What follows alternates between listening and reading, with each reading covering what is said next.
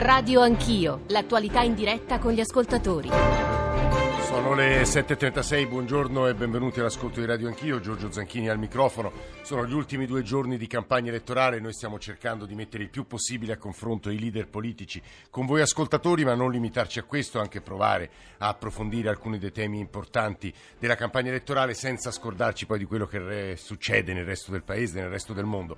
Ecco il programma di stamattina, il eh, nostro ospite sarà la Presidente di Fratelli d'Italia Giorgia Meloni fino alle 8, benvenuto, accompagnato poi nelle domande da voi ascoltatori ovviamente, ma anche da Paola De Caro, eh, collega del Corriere della Sera. E poi dalle 8.35 alle 9 pre- riprenderemo uno dei temi che immagino toccheremo con Giorgia Meloni perché lei ieri è andata in Ungheria, è andata a incontrare il Presidente Orban e quindi eh, l'idea di Europa che c'è dietro ai partiti politici, di Europa si è parlato poco, più che di Europa, di politica estera. Si è parlato poco in questa campagna elettorale. Devo dire che stamane un paio di giornali sottolineano questo aspetto e quindi sarà interessante con Giorgia Meloni ragionare su che cosa sia l'asse franco-tedesco, che cosa sia il patto di Visegrad. Ma poi dalle 9 alle 10, dalle 9 e un quarto più o meno, parleremo di quello che è accaduto in questi giorni al sistema infrastrutturale, alle ferrovie in particolare per via della nevicata. Anche in questi momenti nel centro-nord sta nevicando, ci sono rallentamenti. Stamane di nuovo su molti quotidiani eh, si critica il sistema infrastrutturale italiano che è andato in crisi per una nevicata prevedibile, non di particolare entità. E sarà con noi eh, l'amministratore delegato della rete ferroviaria italiana Maurizio Gentile, quindi potrà rispondere alle domande degli ascoltatori e soprattutto lo metteremo a confronto con altri sguardi, altri punti di vista. I nostri riferimenti per costruire insieme la trasmissione, porre le domande, le riflessioni 335 699 2949 per sms, whatsapp, whatsapp audio, radio anch'io chiocciorai.it per i messaggi di posta elettronica, l'account su Twitter, i social network, la radiovisione. Giorgia Meloni, benvenuta, buongiorno. Buongiorno a voi e ai radioascoltatori. Allora, qui sui giornali lei è molto presente, in mille fotografie lei l'ha visto, c'è però una domanda che le rivolge Pietro Senaldi eh, da Libero nella lunga intervista che le fa stamattina e che, dalla quale partirei. Anche ieri con Silvio Berlusconi nei nostri studi abbiamo parlato, la prima domanda è stata sulla campagna elettorale. Lei ha detto in questa campagna elettorale ho visto di tutto, si fidi. Ma in che senso, Presidente Meloni? no, vabbè, ma parlavamo delle cose, diciamo, un po' strane che sono accadute in campagna elettorale, parlavamo eh, del fatto che appunto insomma eh, ho, ho, visto esponenti della sinistra e del centro-sinistra andare a fare i comizi in chiesa perché insomma partivamo da questa polemica che c'era stata su, sul Rosario, di, eh, di, sul Rosario. E, e, la cosa che io ho trovato veramente che mi ha fatto più, più, che mi ha più colpito di questa campagna elettorale sono stati dei, dei volanti, diciamo delle grafiche che il PD ha fatto girare su internet eh, nelle quali c'era sostanzialmente un ragazzo che ipoteticamente, ringraziava Matteo Renzi, quindi era un invito al voto che il PD no, spiegava anche agli altri italiani, e c'era questo ragazzo che diceva grazie Matteo Renzi perché con i 500 euro del bonus della cultura che tu mi hai fatto prendere io sono potuto andare al concerto di Laura Pausini.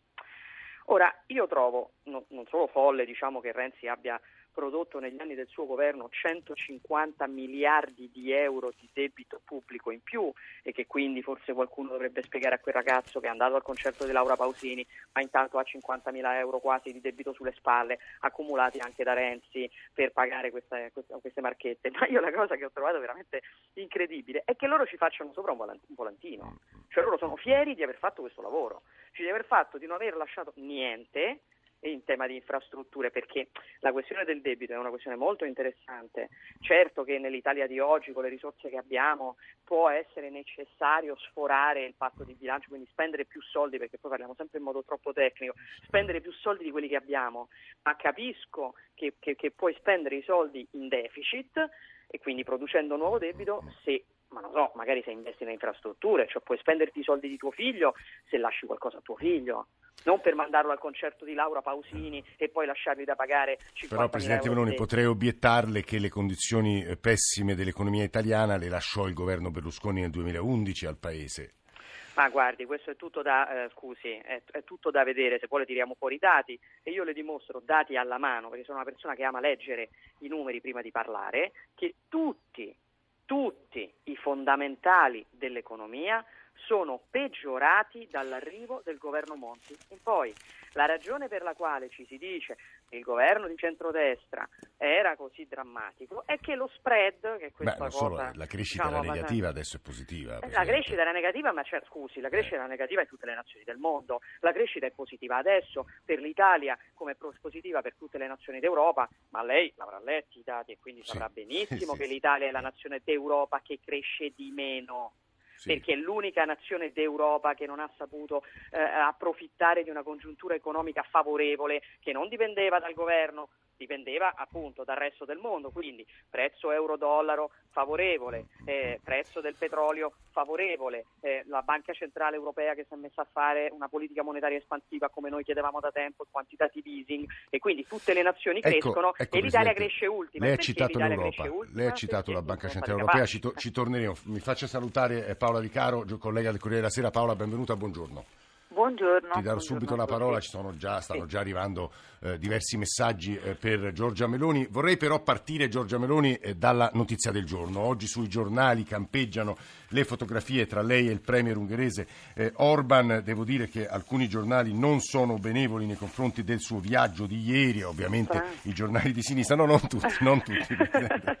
Eh, Mi pare che il manifesto titoli a tutta pagina Fronte Nero, però è interessante l'analisi che fa Marcello Sorgi sulla stampa, cioè dice in sostanza che lei avrebbe rotto il patto del centrodestra, perché se cercavano illuminazione, leggo testuale, su un terreno sul quale finora si è mosso efficacemente il suo alleato Salvini, trovando l'appoggio della destra eh, filofascista e spingendo Berlusconi alla promessa dell'espulsione di 600.000 clandestini, sicuramente la Meloni c'è riuscita, ma nella fretta di condividere i metodi, di Orban, che ha rivinto le elezioni nel 2014, forse non ha riflettuto sul fatto che all'Italia conviene battersi in Europa affinché le promesse dell'Unione sui migranti, fin qui disattese, siano rispettate, mentre invece se dovessero prevalere le politiche del gruppo di Visegrad, di cui parleremo peraltro tra le otto e mezzo e le nove, l'Italia, i suoi immigrati dovrebbe tenerseli tutti, con evidente pericolo di saturazione. L'iniziativa di Meloni ha rotto il tacito accordo nel centrodestra a non assumere posizioni di oltranzismo anti-Unione Europea, dopo che Berlusconi aveva platealmente fatto pace con Juncker e con la Merkel, eh, rinunciando alla bislacca proposta della seconda moneta,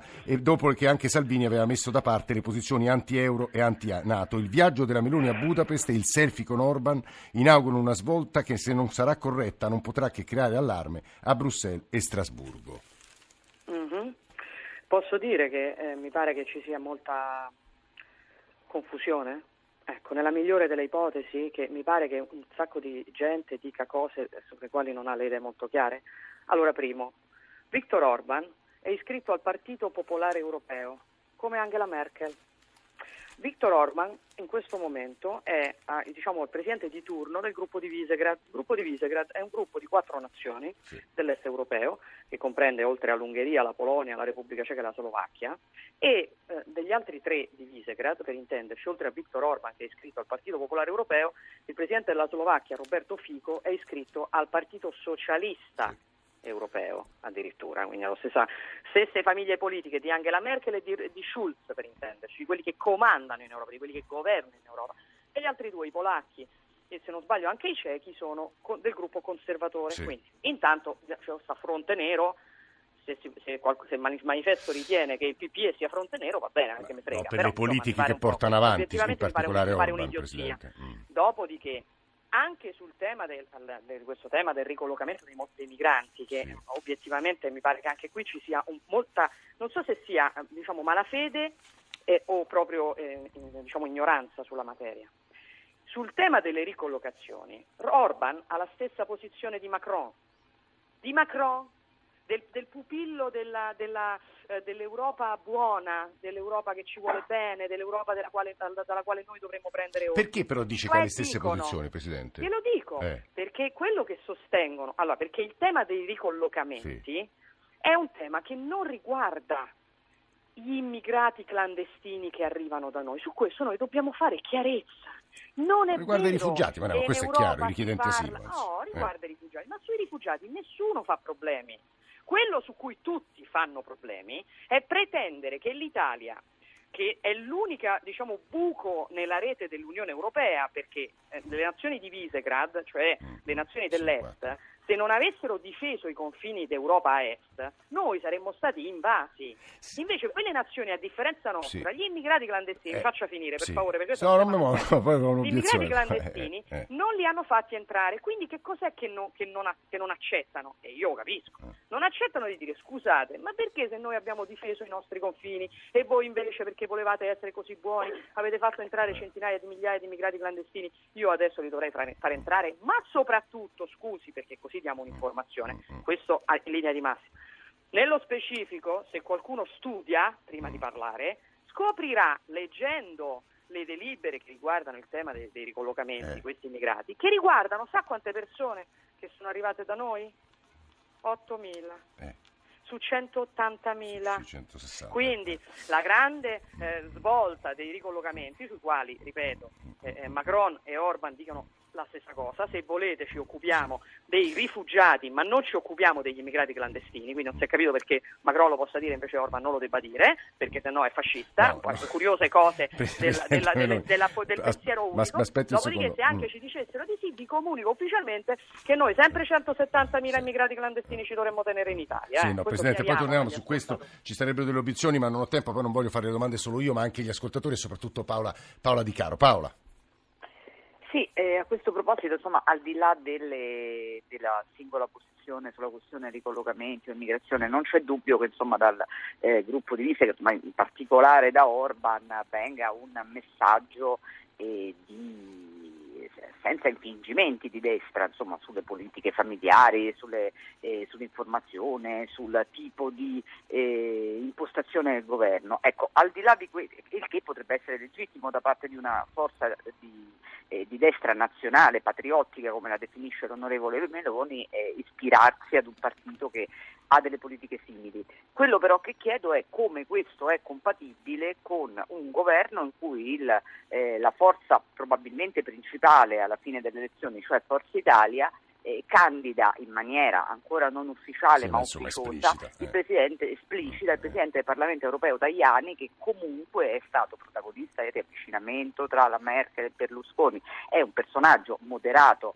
del, di sicuramente del PPE ma del PPE più moderato più dialogante e sicuramente vicino a, a quello della Merkel ecco chiedo all'onorevole Meloni quindi come sarebbe con- compatibile con una eventuale presidenza del Consiglio di un personaggio come Tajani e cosa ne pensa Molto di chiaro, lui. Paola Di Caro. Presidente, mi permetta soltanto di aggiungere due domande di ascoltatori e poi la faccio rispondere. Eh, Marco da Roma, buongiorno, e Paolo da Milano. Marco. Sì, buongiorno Buongiorno, onorevole. Cambio un attimo argomento. Sì. Flat tax. Sì. Il Movimento 5 Stelle propone il 23% come Forza Italia, mentre Lega e Fratelli d'Italia, se- eh, mi corregga se dico male, propongono il 15%. Come si conciliano le posizioni? Forza Italia voterà la legge del Movimento 5 Stelle No, il Movimento e 5 lei Stelle come in realtà metterà d'accordo? Ha una proposta, eh, esatto, una proposta. 5 Stelle. Ma- Comunque va bene, Aspetti perché- Presidente, aggiungiamo soltanto mi- eh. Paolo da Milano e poi finiamo. Paolo, buongiorno. Sì, una domanda velocissima, anche se sono d'accordissimo con la Vicari, la Meloni ha sempre detto che è contro gli inciucismi e credo che l'argomento Europa fuori dall'Europa, cioè Forza Italia, Lega Nord, sia un argomento da inciucismo, quindi eh, in teoria non dovrebbe essere accettato dalla Meloni, che due forze la pensano così diversamente. Però detto questo vorrei sapere che scenario, che spettro eh, pensa succederà eh, nel panorama politico se non si arriva a questa maledetta agognata maggioranza, chiunque la raggiunga, perché se non si raggiunge che cosa succederà? Eh. Vorrei saperlo da me. È difficile a dirsi. Giorgia Meloni. Eh, sì. allora, intanto rispondo un attimo a- alla, A Paola Di Caro. alla dottoressa Di Caro. E aspetti cosa accade dopo il 5, perché altrimenti poi mi Tajani dimentico, poi dopo anche, dimentico che. Che cosa mi hanno chiesto? Allora, eh, sul tema della, della risposta a Paola Di Caro, allora è evidente che all'interno della coalizione di centrodestra, come è accaduto in- in- su tantissime materie in questa campagna elettorale, noi abbiamo fatto una campagna elettorale avendo depositato però tutti lo stesso programma e questo bisogna ricordarcelo, ognuno segnalando diciamo, quali sono le sue specificità. Quindi, secondo me, io credo che se Fratelli d'Italia arrivasse prima eh, all'interno della coalizione di centrodestra, cosa che ovviamente fino per la quale lavoro fino all'ultimo, eh, eh, io penso che se dovessi io essere Presidente del Consiglio, l'Italia dovrebbe progressivamente guardare con maggiore attenzione al gruppo di Visegrad piuttosto che a Bruxelles, perché secondo me sono più affini alle politiche che noi vogliamo fare. eh, a- Certo, romperemmo decenni di politica estera, di alleanze, Giorgia Meloni, no? Guardi, ma no, guardi, probabilmente diremmo basta a decenni di eh, genuflessione.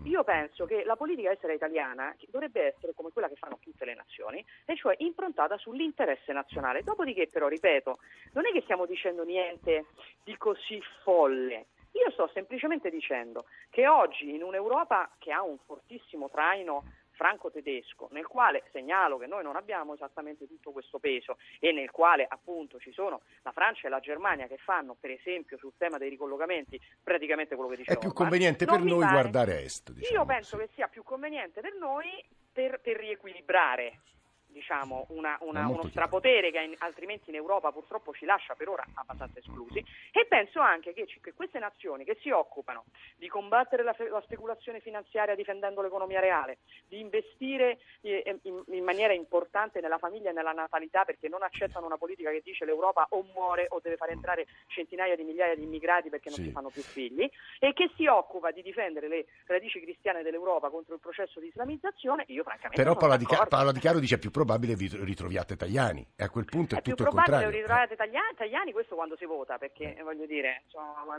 bisogna vedere. Io ehm, i sondaggi prima del voto li ho sempre, insomma, io ho sempre, eh, ho sempre aspettato a vedere come va. Dopodiché, insisto anche qui, Tajani è iscritto allo stesso gruppo politico di Viktor Orban in Europa. Io Però- no. però io no. Io no. Eh. Tajani è iscritto nello stesso gruppo politico di Viktor Orban in Europa. Quindi voglio dire, beh, e, e le cose che Viktor Orban dice eh, sono per buona parte scritte nel nostro programma. eh. Non è che i 600.000 respingimenti che propone Silvio Berlusconi siano distanti dalla politica migratoria che ha fatto Viktor Orban con la, con la costruzione di un muro. Sono la stessa cosa. Non è che le politiche che io ho chiesto come Fratelli d'Italia di mettere nel nostro programma relative alla Quindi dice famiglia, all'incentivo alla sì. natalità, Sì, eh, loro le fanno meglio Sì. in Ungheria perché in Ungheria spendono da molti più Sì, soldi. Devi rispondere sulla flat tax, onorevole Meloni. Sì. Eh, però insomma, Comunque solo abbiamo È. Paola Di Caro che parla. per avere Sì. un punto preciso. Quindi non ci sarebbe nessun problema con un governo Tajani, insomma, per l'onorevole Meloni, è un candidato Eh, assolutamente guardi, accettabile. Di Caro non è il mio candidato, come si sa, insomma, io Sì. ho un'altra idea e vorrei che, che, diciamo che in Europa, che, che sì, insomma, che, che alla guida dell'Italia ci fosse qualcuno eh, insomma, che, ha, che ha- che ha un po' più voglia di puntare i piedi anche rispetto Mm. all'Europa. Però se Silvio Mm. Berlusconi co- ha confermato che il candidato di Forza Italia alla guida della coalizione, nel caso in cui Forza Italia arrivasse primo Mm, alla mm. coalizione, è Tajani e gli italiani danno a Forza Italia la maggioranza all'interno della coalizione, io rispetto sempre il voto dei cittadini. L'importante è che gli italiani sappiano, prima eh, di andare a votare, che all'interno del centrodestra, che è l'unica forza che può raggiungere la maggioranza nelle elezioni, questo ricordiamo. Oddio, Di Maio non ieri ha diciamo detto ce la fanno qui ai nostri microfoni Meloni. sì, quindi, vabbè, eh. eh, vabbè. Eh, diciamo che insomma tutti i dati dicono una cosa diversa, dicono che o vince il centrodestra, che bene o male è vicino O alla soglia della maggioranza, o, o sarà il caos, in Sì. ogni caso guardi di ciucio, ritorno al voto, insomma questo è, quindi per paradosso il voto dato a Di Maio, il voto dato a, a Renzi, il voto dato alle forze minori è un voto dato al caos. Ma se gli italiani prima del voto sanno che i tre eh, candidati alla presidenza del Consiglio sono Giorgia Meloni, Matteo Salvini e Antonio Tajani, allora io so che andranno a votare pensando a questo e quindi Ah, decideranno sì, sì, di chiaro votare secondo questa coscienza e poi chi, chi vince vince. Risponda all'ascoltatore sulla flat tax, Giorgio Allora, Meloni. sulla flat tax, il Movimento 5 Stelle non, pro- non- non propone flat tax, la flat tax la propone il centrodestra, a me piace chiamarla tassa piatta perché non amo i nomi stranieri, la sinistra ci ha insegnato che quando ti danno un nome straniero a una legge ti stanno fregando, quindi tassa piatta secondo me deve stare sotto il 20%, quindi non la propongo al- necessariamente al 15%, io penso che bisogna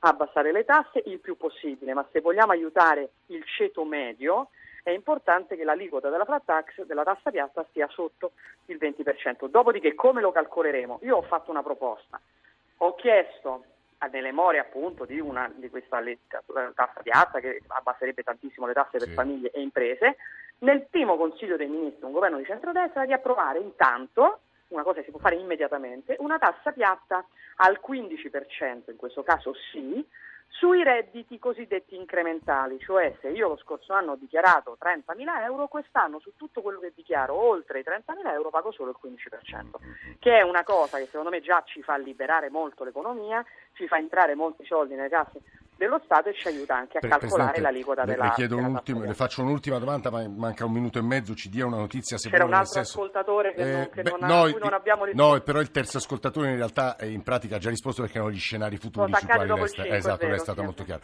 Eh, no, Giorgia Meloni, eh, ieri a Silvio Berlusconi alla eh, nostra domanda eh, da- darebbe una eh, Camera, come è successo in passato, ai 5 Stelle, come si faceva eh, nei confronti dell'opposizione, lui è sembrato aprire e dire sì, poi la sera ha cambiato idea, ha detto no, pensavo al Partito Democratico. Lei lo farebbe? Ma non mi sembra che le Camere siano mai state date, che la presidenza delle Camere francamente sia stata data nel- da quando noi abbiamo diciamo, un sistema Ah, eh, perché- nella seconda eh, Repubblica, prima la Camera sì. all'opposizione. Beh, insomma, non- non- francamente no, non mi sembra. Quindi lei lo scuoterebbe? eh. Paola, forse c'è tempo per un'ultima tua domanda. Paola Di Caro. Paola. E, mh, vorrei chiedere, nel caso in cui non ci fosse una eh, maggioranza, se per eh, l'onorevole Meloni bisognerebbe cambiare la legge elettorale eventualmente prima di tornare al voto tornarci direttamente. Per me, cambi- per me sarebbe preferibile cambiare la legge elettorale perché ricordo che sono praticamente quasi l'unica che non l'ha votata questa legge, ritenendo che sia una legge irresponsabile e guarda un po', ancora una volta avevo ragione, ma questa è un'altra storia. Dopodiché però quello che non sono disposto a fare è mettere in piedi un governo che sta lì un anno come è stato per Gentiloni con la scusa che bisogna fare la legge elettorale. Per me funziona solo se c'è un governo che io chiamo settimanale. A scadenza al venerdì. Se si riesce a fare in cinque giorni la legge elettorale, io la voto e ho anche molte proposte che avevo già fatto anche per questa legge elettorale, Giorgia- altrimenti niente. Giorgia Meloni, Presidente di Fratelli d'Italia, grazie per essere stata con A noi a voi. Radio Anch'io e grazie a Paola Di Caro eh, per aver Grazie a accompagnato questa prima parte di trasmissione, Corriere della Sera, nostra collega. Adesso c'è il giornale radio delle 8. Noi torniamo con Asse Franco-Tedesco, gruppo di Visegrad, spieghiamo che cosa significa, soprattutto spieghiamo le prospettive per l'Italia nell'un caso e nell'altro. Poi tra le 9 e le 10 parleremo di ferrovie e infrastrutture italiane. Ci risentiamo fra circa mezz'ora.